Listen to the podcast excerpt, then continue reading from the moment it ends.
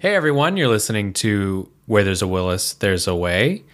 Uh, it's Josh and I's 10th episode bonus discussion. So this is probably going to come out after the Hudson Hawk 10th episode. And we thought we would take a minute to release some some bonus content here for you. Maybe give you a little behind the scenes convo and yeah, have some fun stuff. So here we are, 10 movies in. Oh, yes. Josh, how many of these had you seen beforehand? Any of them? That is a great question. I had seen none of these movies before this. yep. Would you say your your your past two and a half, three months of life has been improved, deproved? What's the opposite of improved? Uh, Deteriorated? Deteriorated? Yeah, I don't know. Uh, I'm gonna go with deproved. Yeah. Improved, deep deproved, or stayed the same. I'd say that it has improved because the um you know, I I have a really hard time making myself sit down and watch movies. I'm I've fallen into like the TV trap where I'll sit down and watch two episodes of a TV show that's as long as a movie instead of a movie because I claim that I don't have enough time. so I am I'm glad to be getting back into movies because I hadn't seen I hadn't been watching movies for a while, and especially with the movie drought that's going on right now, it is it's not like I don't have enough time to that I would otherwise be devoting to other movies to not spend at this. So I'm glad that I've done it, if nothing else, just for making myself watch movies again because I I like watching movies and I like talking about movies. Yeah, same here. I have really enjoyed getting a chance to talk to you and mm-hmm. air my deepest, darkest thoughts about Bruce Willis and Bruce Willis related items. Yeah. Like, what other avenue is there to talk about, like, Blind Date, the movie? exactly. Yeah. yeah. When else would I have had the opportunity to watch Sunset? Yeah, um, maybe several months before recording that one episode in preparation for this concept. Mm. That's true. I guess Sunset was a bad example for my for my joke there. oh, we can redo so, it and I guess, cut it in post, so it'll be fine. Oh, oh okay. Yeah. Uh, for those of you listening out there, cut it in post means we'll probably never fix it. Yep. yeah. Uh, whenever we edit the episodes, we edit them in Audacity, and I always will tell myself when I edit my episode I'll go like, all right, I'm not to play sentence surgeon. I'm not to play sentence surgeon. And then I'll go off on a 15 second tangent that doesn't relate to anything and it's stupid. And then I'm like, all right, sentence surgeon, here we go. And then I'll go in and trim up the start of one word and the end of another word and then snip, snip, snip, snip, snip. And then no one's the wiser. So probably to leave that one there. Yeah. So my, when I edit these podcast episodes, I also have a similar problem where you have a, a over under on how much effort you put into versus the payoff of what you're getting when you're completed. Oh yeah. And I'll end up spending an inordinate amount of time on various knobs and dials in Audacity that I have no idea what they do because they're just a lot of numbers and formulas and graphs. You have to be a like, real nerd in order to know what those things do. What does this number change? and then I'll listen to like 10 minutes and I'll be like, nope, nothing. yep. Yeah. I mean, what is this podcast if not for a way for us to back and figure out the way that Audacity works? yes, exactly. I didn't want to pay for a class and I didn't have time to watch uh, a YouTube video. So instead, I'm learning it the hard way by a long series of podcasts. Yup. learning it several hours at a time. Yeah, I guess maybe that's a good question is that in like a most of our episodes run about 60 minutes. In a 60 minute episode, how much time do you think that you spend editing the podcast in total? So, probably about 90 minutes. Yeah. Maybe closer to maybe closer to 2 hours. The biggest thing that I think takes the time up is I don't know I don't know how you are with this, but piecing together the cold open bits if we have any. Yeah. And then Uh, my typical workflow is to just edit the conversation and then save that and then start a new file where I drop in the intro music, the conversation, the outro music because I found that if I try to put the intro music in and then edit everything, everything I'll end up squishing the intro music or something will happen. So Yeah. Um, those of you that listened to the episode a few episodes ago, I think it might have been uh, Look Who's Talking 2, there was like a similar audio glitch because it was like all done at the same time. So like our audio was a little bit off and then we immediately fixed it. But that was a little a little example of one of those things happening. Yeah, I totally am there with you. If you try to do it all in Audacity, it does get pretty unruly after a while if you're trying to like balance out like maybe you do a line of ADR just to um, additional recorded dialogue or additional dialogue recorded, whatever ADR stands for.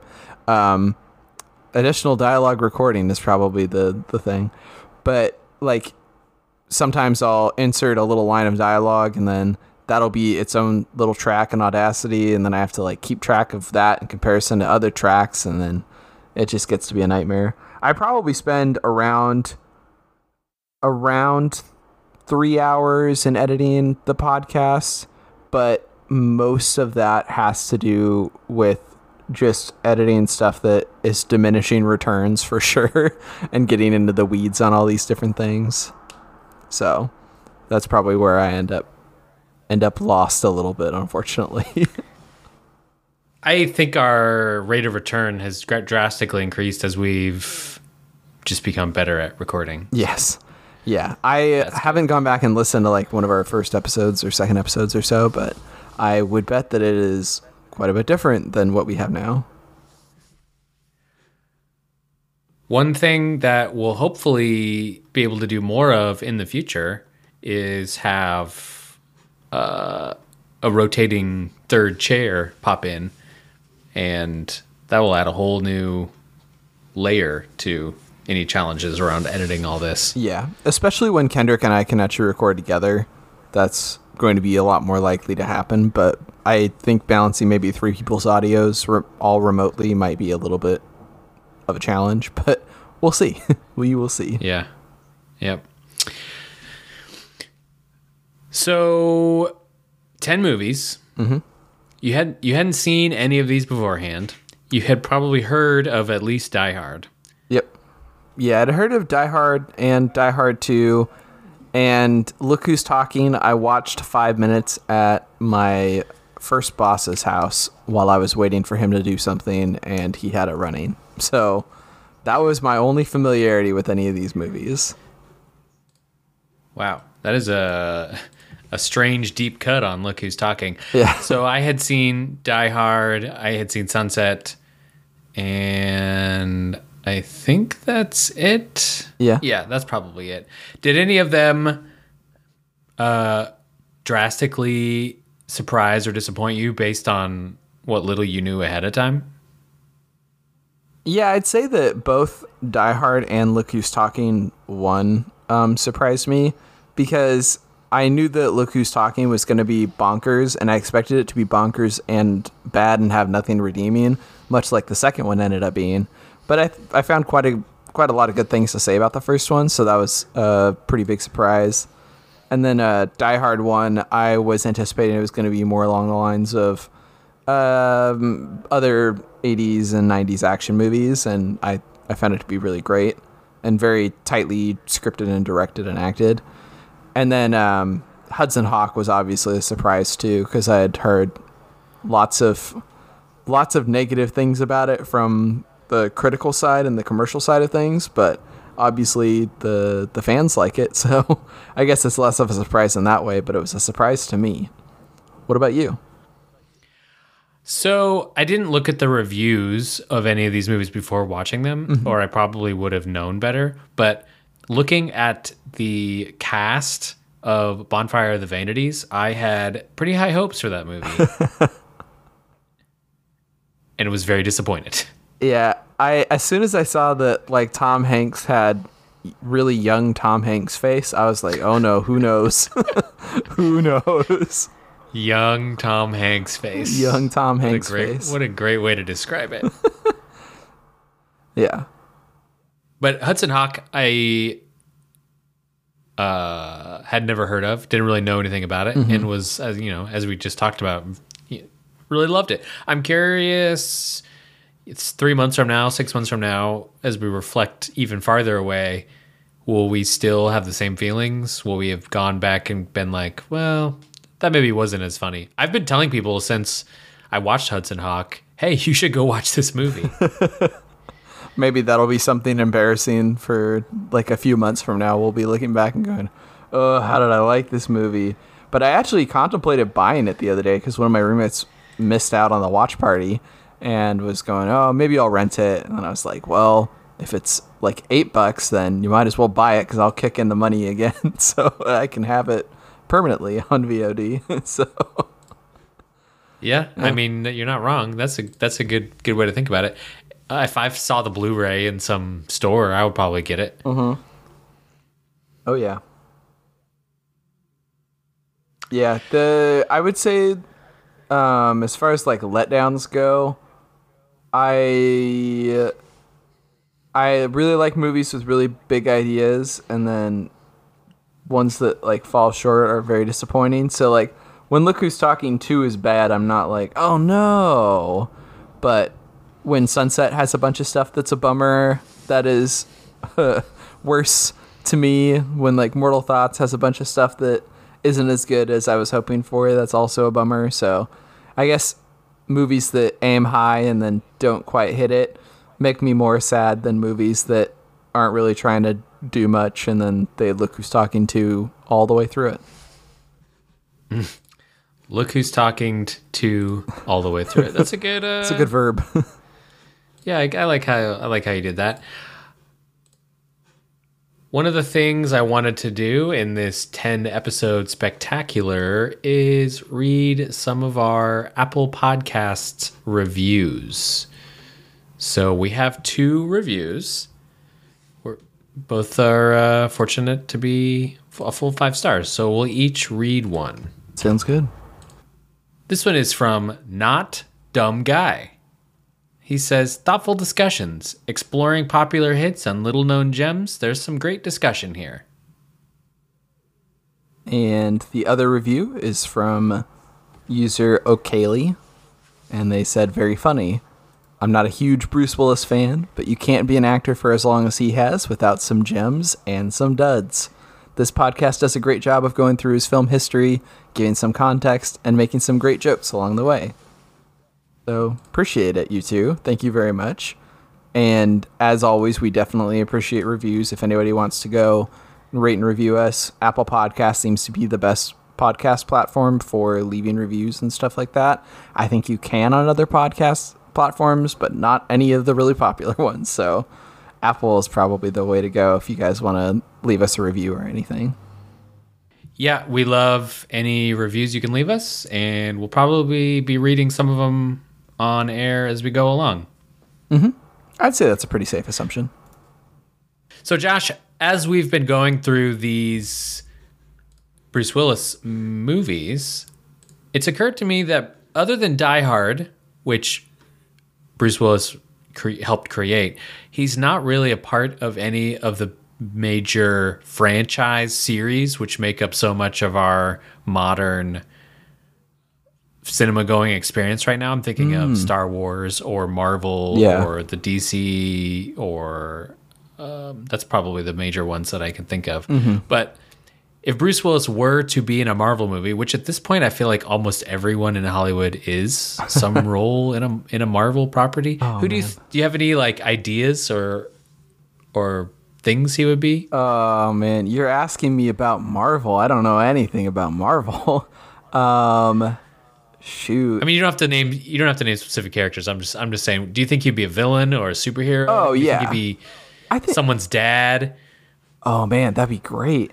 Yeah, I'd love for him to be like a an old mentor character or a villain or um Yeah, actually, like a villain where he can really chew the scenery would be awesome. Like I'm thinking, uh, um, Spider-Man One. Um, shoot, what's his face? Guy, Green Goblin. What is his name? Oh, Willem Dafoe. Yeah. You're thinking of the Yeah. Toby, Tobey Maguire Spider Man. Yeah, I'm thinking of William William Dafoe. He's he is uh he's wonderful. He's just this crazy scenery chewing actor, and uh, like Michael Keaton is a little bit that way in the new Spider-Man Far From Home, and um like obviously Heath Ledger and um, Jack Nicholson in their own way. I would love to see Bruce Willis do something like that because, like, you know that he's got the comedic chops, but it would definitely have to be the right character, the right director, and the the the right script for him in order to make that really fly. But I think that he could do pretty great at that. What do you think? Spoilers for Spider Man Far From Home, but Jake Gyllenhaal as kind of a kooky villain who pretends to be a good guy and then just goes full ham on the bad guy in that movie. Yeah. I think that is the kind of role that that I, I would want to see Bruce Willis play because as you know, these last ten movies have shown us is that he has some pretty wild. He has a wild side to him. Mm-hmm.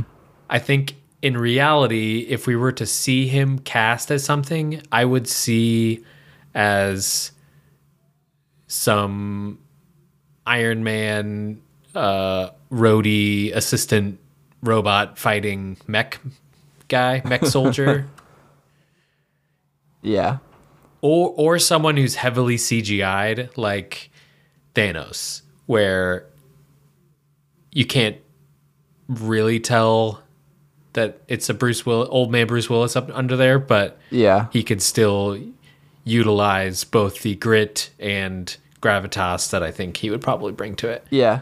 There's um the character that I think he'd be great as in um, DC Comics is there's this character named Wildcat that is a like Batman clone type of character who's like his alter ego is that he's a, a boxing champion and then he just is like Batman but without the gadgets. And then eventually his daughter takes over for the role or some other younger lady takes over for the the mantle of Wildcat. But he's like an older figure that's in her life. He's just physically not able to take on all the bad guys and stuff like that. I think he would be great at that because I I like seeing Bruce Willis in like a a mentory tor- sort of role that he can play and I think that that would be a good fit for him. I'd believe Bruce Willis was like a boxing champion and then um fought crime on the side. like I would definitely believe that. Yeah, I think another similar role in in a maybe Star Wars movie would be a mentor, either of Jedi slash Sith, or just maybe a mentor for for anyone really. He seems to have that kind of mentor uh, character down, where he has to has to help someone maybe do fight some fight some bad guys. Yeah. There's that new movie coming out with him in the s- spacesuit. Cosmic You know what I'm talking Sin. Yeah, Cosmic Sin. That movie looks like uh, he's gonna be disgruntled. Probably doing some fighting. I think it's safe to say that Bruce Willis is pretty disgruntled character type of actor these most recent films that he's been in. I don't know if you've watched any of the trailers for him, but Bruce Willis seems like he is there to be a hard hard ass character. He's not there to be a light comedy. Yeah, there was an article on wegotThisCovered.com that came out six months ago. So who, uh, who's to say how accurate it is? Half a pandemic ago. But yeah, half a pandemic ago. um, it says, "quote According to our intel, Marvel would like for Armageddon star, speaking of, of Bruce Willis, to play a an agent working in the upper echelons of Sword, the organization set to be introduced in WandaVision. Oh, that'd be Willis's so un- Willis's unnamed character would turn out to be secretly doing the bidding of a much bigger bad, pulling the strings behind the scene, though, which could open the door to future appearances in the future. End quote. I don't. Again, this is not uh, sourced in Yeah. any way that I can see, but I think that is similar to what we were saying, where he ideally, my personal dream would be for him to like really just go wild and be you know be funny maybe be musical be the action star just a wrap up of the all 10 movies we've seen so far Oh yeah. Yeah. Anything where he could sing, I would definitely be for that. There's not enough singing Bruce Willis stuff. Only one tenth of the things that we have seen at the minute have him singing, right? uh does it does he sing in sunset maybe not I don't think he does. He's pretty suave in Sunset. So I think I mentioned Mortal Thoughts, but I've had kind of a personal bingo card of sorts of Bruce Willis things. Mm-hmm. And everything that I had thought of, I feel like I've checked off by now. So that is is a love interest, is the good guy, is the bad guy, dies in a movie. Can you think of anything that we haven't seen that you would put down as a are we going to see a movie where Bruce Willis does this? Did you add um uses a sword to that list? Uh no, which does has he used a sword yet? No, but I mean they had that filmed sequence in um the bonfire of the vanities. oh, oh. oh. So I'm just Right, right, curious to see if he will ever use a sword in the future. Yeah. Okay, so we're looking for a movie where he uses a sword. I would say also science fiction movie, though I know of several. So mm-hmm. that's a that's a to be done, but that would that would be a checklist item. Science fiction movie. yeah, I'm trying to think of what else. and then probably him playing a superhero, which Mm-hmm. there's a loose there's a loose superhero story to be told in some of the upcoming movies, but I won't name it in case you haven't seen it. A little bit of teasing going on there. a little bit of teasing. teasing. So, Josh, another thing I wanted to talk here before we wrap this little bonus content up. Every episode, completely coincidentally, this started, but every episode we do a Star Trek connection mm-hmm. because in Blind Date, we were both surprised to find some actors from Star Trek. And then Yeah. that just continued. And we both kind of were just thinking, well, we'll just keep doing this as long as we can keep doing this. And then we pulled out the oboe player. and it's gone downhill ever since then. Well, it's gone downhill But I wanted- ever since then until we got to uh, O'Brien. He was a a bright shiny Oh, spot in Die Hard 2. in Die Hard 2. He's probably the biggest overlap connection. yes. Uh. oh yeah, without a doubt. Because it's like So, Quark, he's got all that makeup on, so you might miss him, but there's no Yeah. missing O'Brien. Yep, very fair, very fair. So I, I wanted to ask you. Obviously, Star Trek important to both of us. Mm-hmm. Do you have what would you what would you say of the movies? What do you what would you call call your favorite Star Trek movie? Yeah, my like favorite Star Trek movie is going to be different than what I think the best Star Trek movie is. I think my favorite Star Trek movie is probably Star Trek 09, even though I'd say that The Wrath of Khan is probably a little bit better than Star Trek 09. I just really love Star Trek 09. That was like not the first Star Trek movie that I saw, but it was the first one that I saw in theaters, and I think I saw it 3 times and it was just a lot of fun. I saw it when it was let's see, I would have been 14. Yeah, I think it would have been 14 when I saw that. So it was a very impactful movie for me. And the new cast, I really liked them. I thought that they're they did a good job of paying homage to the old characters, even though the movie is tonally very different than everything that's come before it. It was a good little jump of energy, and the way that they interweave in old Spock and stuff, I thought was really great. So that's probably my favorite one. Although I, like I said, I think the Wrath of Khan is probably technically better, but that's kind of where I stand on those two. What about you? I would probably be in the same boat where my favorite is not what I would call the best, mm-hmm. but I love Star Trek First Contact. I grew Oh, up yeah. watching Next Generation, and it was a pretty important thing in my family. We would watch it repeatedly, my sisters and my parents and me. Mm-hmm. And Star Trek First Contact is the movie that was the theatrical release after the show ended, and it involved reuniting Star Trek characters with Worf, you know, who had gone on to Deep Space 9 And it was just like a fun action romp, which, you know, young me, uh, I think this movie came out in, looks like 96, so I'd have been nine, almost 10 young me loved the action episodes. Those were the, the episodes I I lived on. Yeah. So You're not about those prob- entity beings that are immortal and pose some mysterious question to the Enterprise. and I don't want to I don't care about the ones where they like, diplomatically solve people's problems by talking out their feelings. Yawn. I heard someone describe Star Trek as uh, unique in that it's like a a futuristic society where people solve a lot of things in meetings, and how rare of a concept it is to think that you could just solve a thing in a meeting. Um, Yep.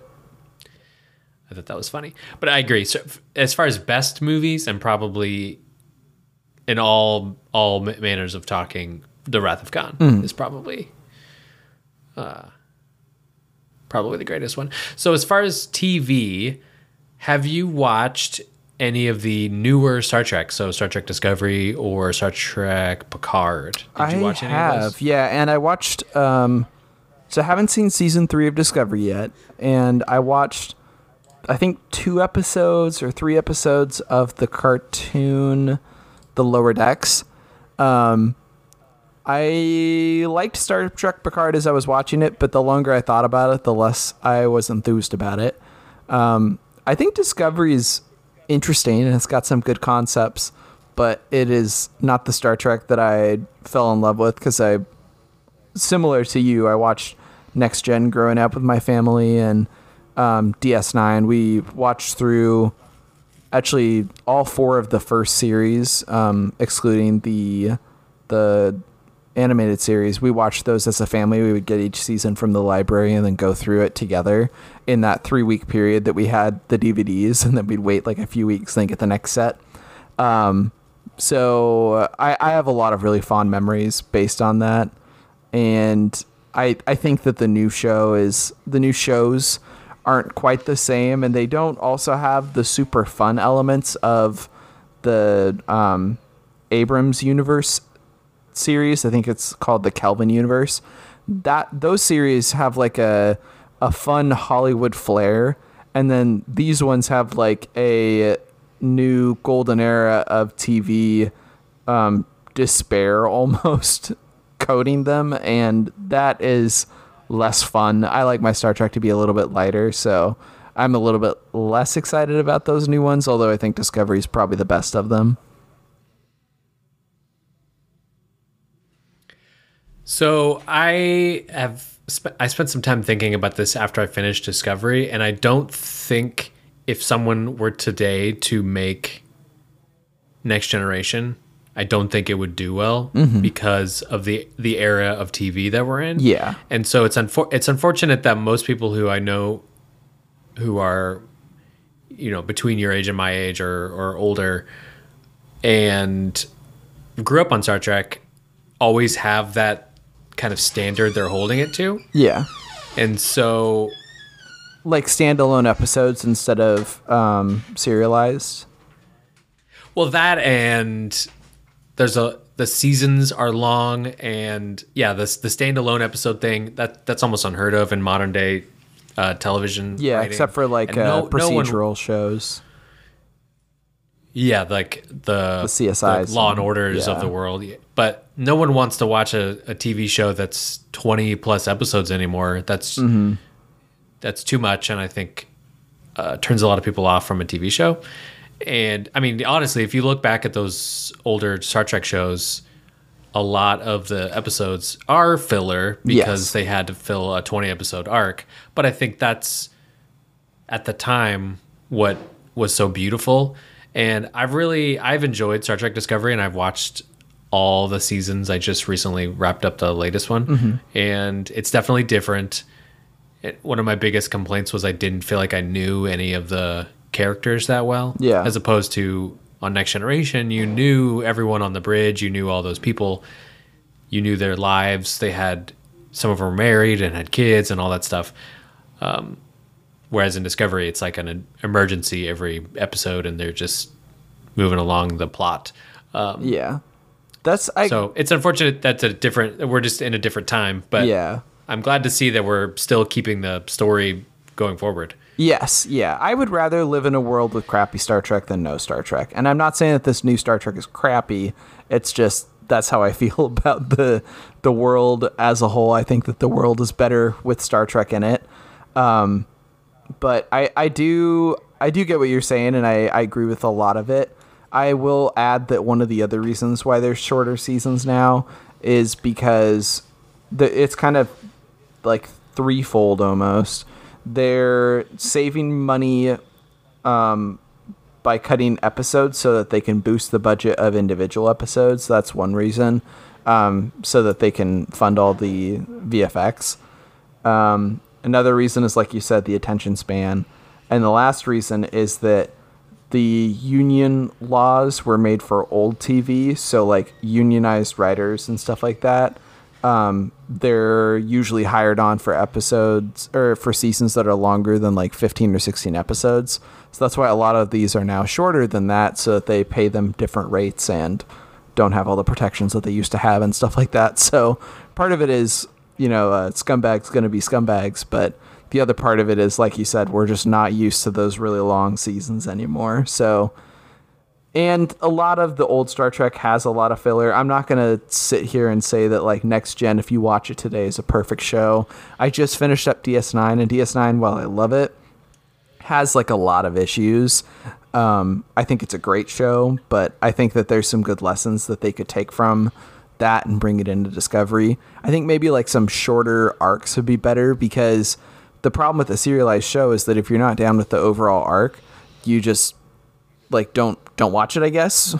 and in like the older shows, if you didn't like this episode, well, you might like the next one. As long as you like the characters, you should be fine. And in these shows, I tend to not love the characters, and if I don't love the overall story, then I'm just I'm I'm just going, why am I here? What what is there for me? Yeah, so I'm excited to see where the Star Trek universe goes, and I'm excited to see where our Star Trek connections come in. Maybe we'll. I wonder if we'll when the first, if ever, Discovery slash J.J. Abrams slash Picard crossover in a Bruce Willis movie will happen. That's a great question. We'll have to see. Another thing I was going to ask you, and I didn't give you any heads up on this, so Oh, go if you ahead. Don't have an answer. We can just we can just not keep this in. I've done improv than- classes, so I'm good to go. other than other than Bruce Willis movies, have there been anything you've seen in the last few months that you want to just give a quick shout out here before we wrap up? As far as uh, movies or TV goes, As far as um, yeah, movies or TV shows, yep. Uh, that's a great question. Let me look through my Letterboxd recently watched. I will say that I reevaluated all of the um, the Pixar movies, and I I hate that I didn't love Ratatouille. So if you are sleeping on Ratatouille, go rewatch that because it is amazing. It's like nearly a perfect movie.